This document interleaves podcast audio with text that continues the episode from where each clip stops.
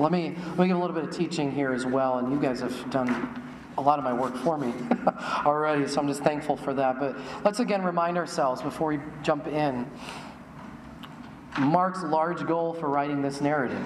Where do we go back to almost every time to see the goal that Mark has for writing this gospel narrative? Where do we go back to? Yes, Mark 1 1. Look at that, if you would, if you can go back there. Again, the beginning of the gospel of Jesus Christ, the Son of God. So, we, how is this beginning? What is this gospel? And who's Jesus Christ? His identity is the Son of God.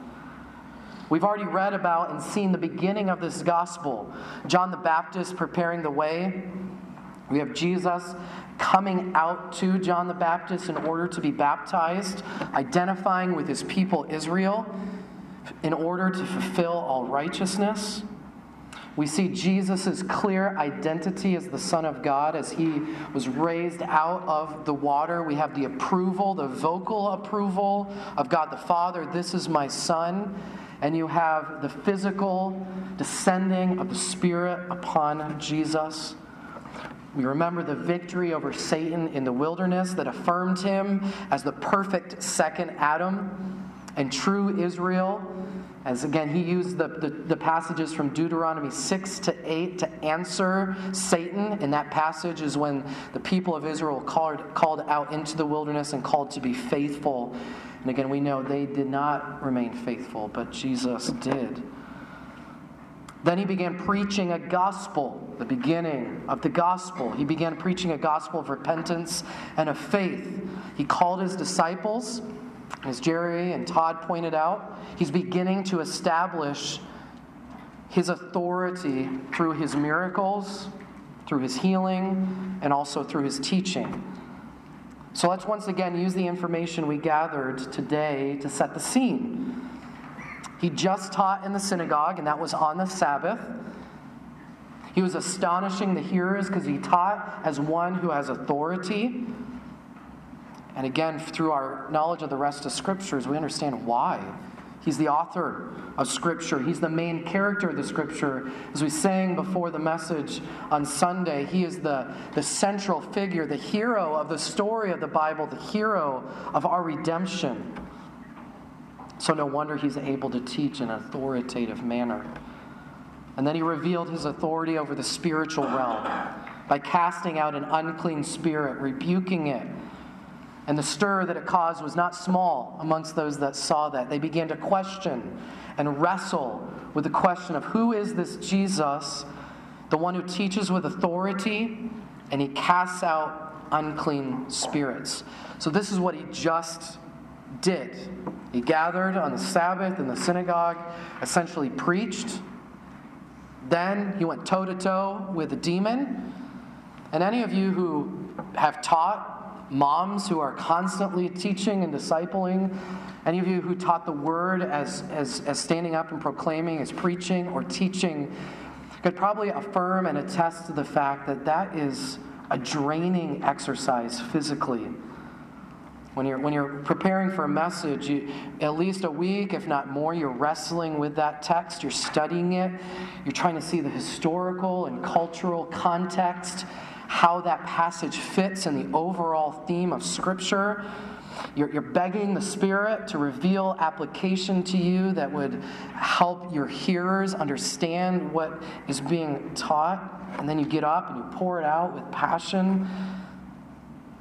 Now, personally, I've never moved from preaching to confronting a demon like Jesus did. But I can imagine the, the physical toll that just this much has already taken on Jesus' human nature. You know, he, he deserves to go home, right? And to eat and sit and turn on a football game and rest. But what do we see him doing? The next page of the story that we looked at here is all happening on the same day. They immediately went to Simon and Andrew's house Probably to do what most of us do after gathering to hear the word preached. We go and enjoy an afternoon meal and some fellowship together. But these disciples had just seen Jesus' authority on full display through his teaching and his casting out of an unclean spirit. And they thought it was very appropriate for them to approach Jesus with a need, to tell him about the illness of Peter's mother in law. Jesus' compassionate and merciful heart was stirred by the news of this illness that immediately he went and ministered to her. I was already pointed out, he obviously had the power to be able to just speak and heal, but he took the time. He went and came to her. So he, he offered a comforting presence. He, he took her by the hand and he lifted her up, once again, seeing that he, he has power and authority to heal and restore, but ultimate display of meekness, of being gentle and lifting one up, healing, restoring, a picture of the gospel. And then through these actions, this, this fever that was affecting her was healed. And her, her actions point to a couple things her action of serving. Well, first, we need to realize that this is a demonstration of Jesus' complete healing. Those of us who even go through a common cold or get a fever or a stomach bug or something more serious, even when, when we're relieved from that, it usually takes us a day or two or more to kind of recover our strength. But here we see a complete instantaneous healing that Jesus accomplishes. And then we also see a proper response to Christ's healing through this woman. The word there, serve, is literally the word to deacon. And we get our word deacon from. So she began deaconing. she began serving, and most likely in the way that provided nourishment for them, providing food and waiting on tables, as we see other deacons in the scriptures doing. And also interesting to note, so far, this is really the only individual, personal, um, after picture that we have of somebody being healed. We're not exactly sure what happened to the first man that was healed back in the previous passage. We see that the, those that witnessed all that were questioning among themselves, but we don't see the results of that other than the fame spreading. But here we have a personal healing and a personal response of service. and then that's enough for a Sabbath day, right? Preaching, confronting demons, going home, healing. But then he continues to serve this people, serve Capernaum. It's, it's interesting and, and helpful to, to, to see that in verse 32, the evening at sundown, which would signal the end of Sabbath restrictions. And so these folks are observing Jews. These are his people. Then these law observing townspeople then began to line up at the door. Simon's house becomes a hospital of sorts with the great physician. So, after preaching, casting out an unclean spirit, healing a woman from the fever, Jesus continues to serve. I mean, Mark, maybe he's using hyperbole here, but we don't really have uh, a reason to not believe the whole city came. And he healed many of them, both of diseases and physical sickness and from demon possession. So, this shows us not only his compassion we also see his desire to serve, that he truly came to bring good news. We're seeing, like in a passage like Luke chapter 4, where Jesus is once again teaching in the synagogue. As was his custom, he went to the synagogue on the Sabbath day and he stood up to read, and the scroll of the prophet Isaiah was given to him. This is Luke 4, verse uh, 17. And he unrolled the scroll, this is Jesus, and found the place where it was written. It's Isaiah 61, verses 1 and 2, although in those days it wouldn't have the chapter verse markings. And this is what he reads The Spirit of the Lord is upon me, because he has anointed me to proclaim good news to the poor. He has sent me to proclaim liberty to the captives and recovering of sight to the blind, to set at liberty those who are oppressed, to proclaim the year of the Lord's favor. And he rolled up the scroll, he gave it back to the attendant, and sat down. And the eyes of all in the synagogue were fixed on him. What's he going to do next? And he began to say to them, Today, this scripture has been fulfilled. And you're hearing, this is who Jesus is, who he was prophesied to be, and what he has come to accomplish. So it shows his compassion, his reason for coming. But then, as was already mentioned, it continues to undergird Mark's establishment of Jesus' authority as the true Son of God. And here we have a beautiful reflection of his human nature and his divine nature. And as he will say later in, in chapter 10 of, of Mark, Jesus saying, I came not to be served, but to serve, and to give my life as a ransom for many. And then he makes what seems to be an interesting, maybe curious request. At the end, he, he, he commands these demons to be quiet, to not speak. Because why? Because they knew him to study this one out because when on a, on a, on a cursory reading you'd say yeah okay we understand they're demons you know they're, they're of the, the legion of satan but if they know who he is and we're going to go proclaim who jesus is wouldn't even that be an incredible work? And wouldn't that help spread the name and the fame of jesus? But what they knew of him was not all that jesus desired others to know about him. In other words, their message would have been incomplete. Because remember, they know who he is, but they refuse to submit to his authority. They're not seeing healing and restoring. They're the ones being cast out. They are really the, the, the recipients of his authoritative power, but not in a healing sense, but in a rejection sense. So, yes, he is the authoritative Son of God, as that unclean spirit cried out, oh, Wait, I know who you are, the Holy One of God. But they would be used, these demons would be used to mislead people. How so? Again, we're going to see throughout their other gospels and this one as well the Israelites, God's people, yes, we're waiting for the Messiah. We're going to continue to see that Jesus and the kingdom that he's inaugurating is not what they were expecting. They wanted a conquering hero who's going to come and overthrow the Romans and establish Jewish dominance. but Christ's mission on earth was not that. So, the full identity of Jesus would not have been proclaimed by these demons. They may have proclaimed that he's the Holy One of God and he has authority. But we have to realize that Jesus' identity on earth could not be fully understood, completely understood, outside the task that he was called to do. And that was a task to fully obey the Father and humble himself to death on a cross. These demons were not going to proclaim that. The time for public proclamations is coming. There will be time for that. But now is not the time, and the demons are not the instruments to proclaim Jesus' full identity. So let's close with a few applications. So, first, let's look at the example of Simon and the other disciples. they witnessed the authority and the power of Jesus.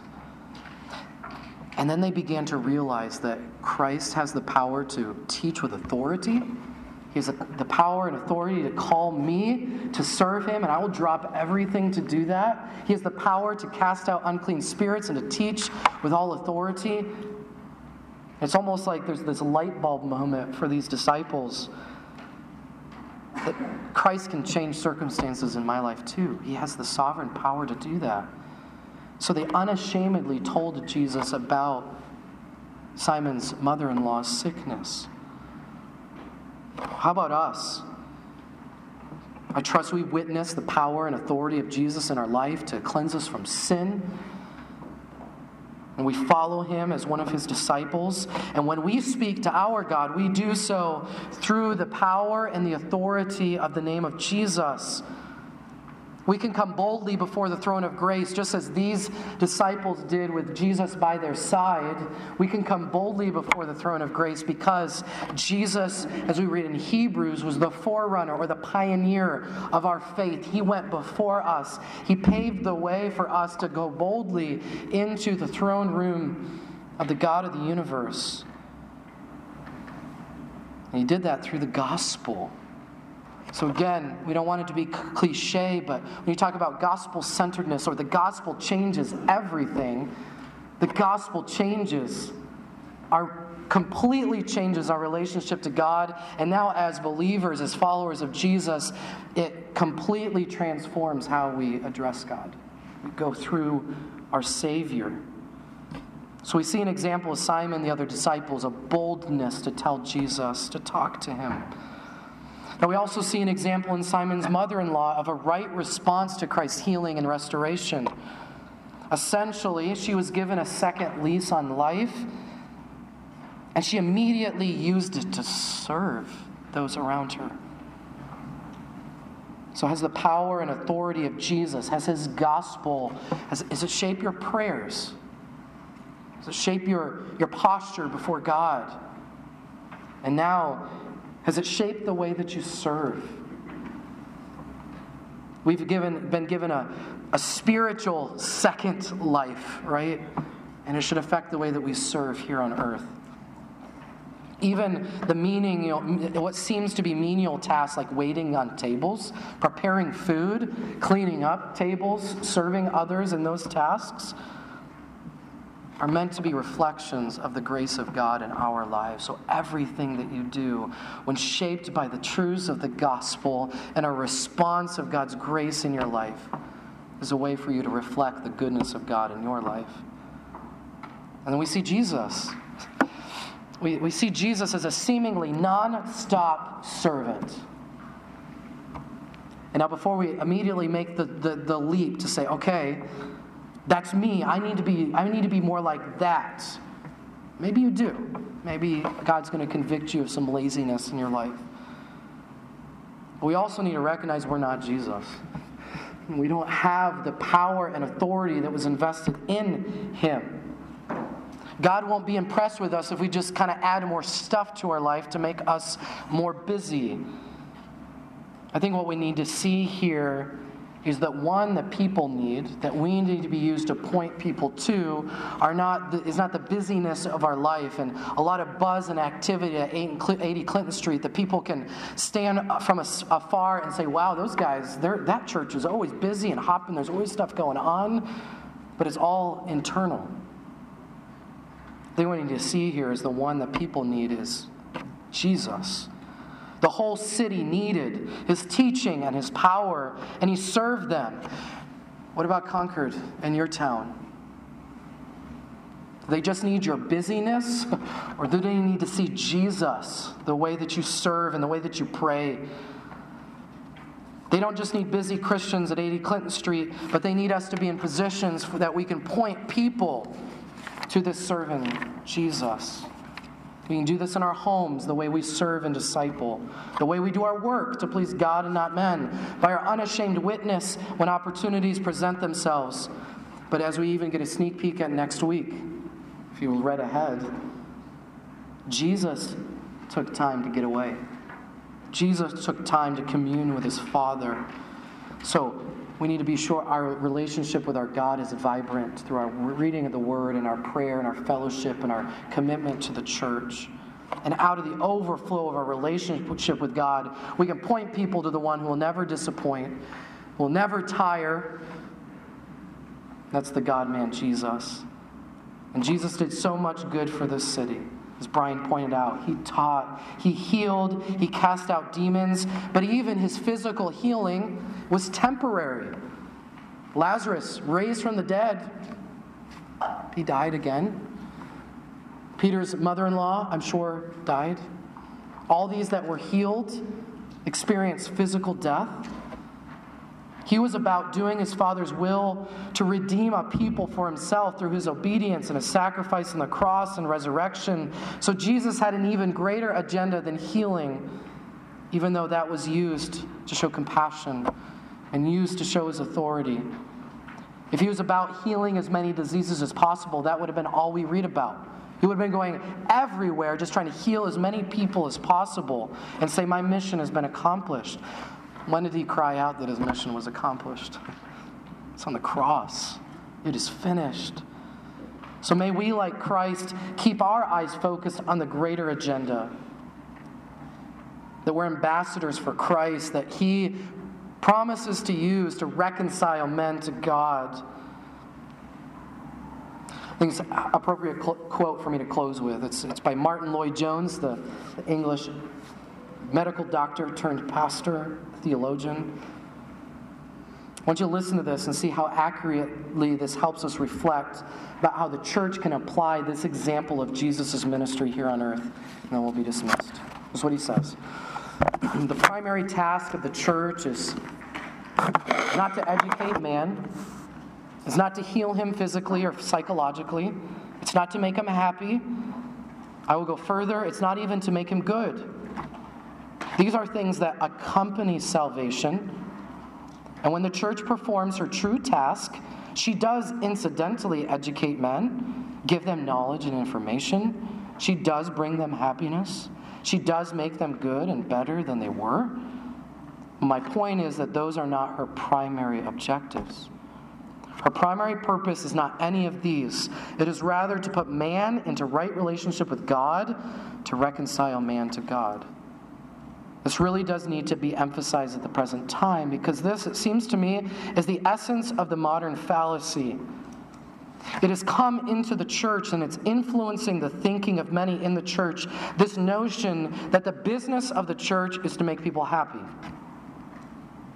or to integrate their lives, or to relieve their circumstances and improve their conditions.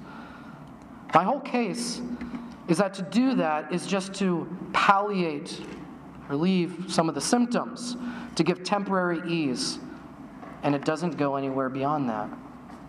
I'm not saying that's a bad thing to palliate symptoms. It is not, and it is obviously right and good to do so, but I'm constrained to do this. That though to palliate symptoms or to relieve them is not bad in and of itself, it can be bad. It can have a bad influence and a bad effect from the standpoint of the biblical understanding of man and his needs. And who knew that better than Jesus? It can become harmful in this way that by palliating the symptoms, you can conceal the real disease. The business of the church and the business of preaching, and she alone can do this, is to isolate the radical problems and to deal with them in a radical manner this is specialist work, it's the peculiar task of the church. The church is not one of a number of agencies. She's not in competition with the cults. She's not in competition with other religions. She's not in competition with the psycholog- psychologists or any other agency, political or social or whatever it may chance to be. But again, the primary task call people to reconcile with God through Jesus. Let's pray. Father, we are thankful again for your word and the time we've had together. May you imprint these truths in our hearts, cause change. Help us to seek the reconciliation of man to God in our spheres. And by doing that, we are seeking to do them the best good that we could ever do them. And that is to give them eternal life through Jesus, to point them to Christ who gives them eternal life. So, Father, may we be signposts that just say, Jesus is the answer. Jesus is the answer. And through our preaching and teaching and ministries, may that be our goal. It's in Christ's name we pray. Amen.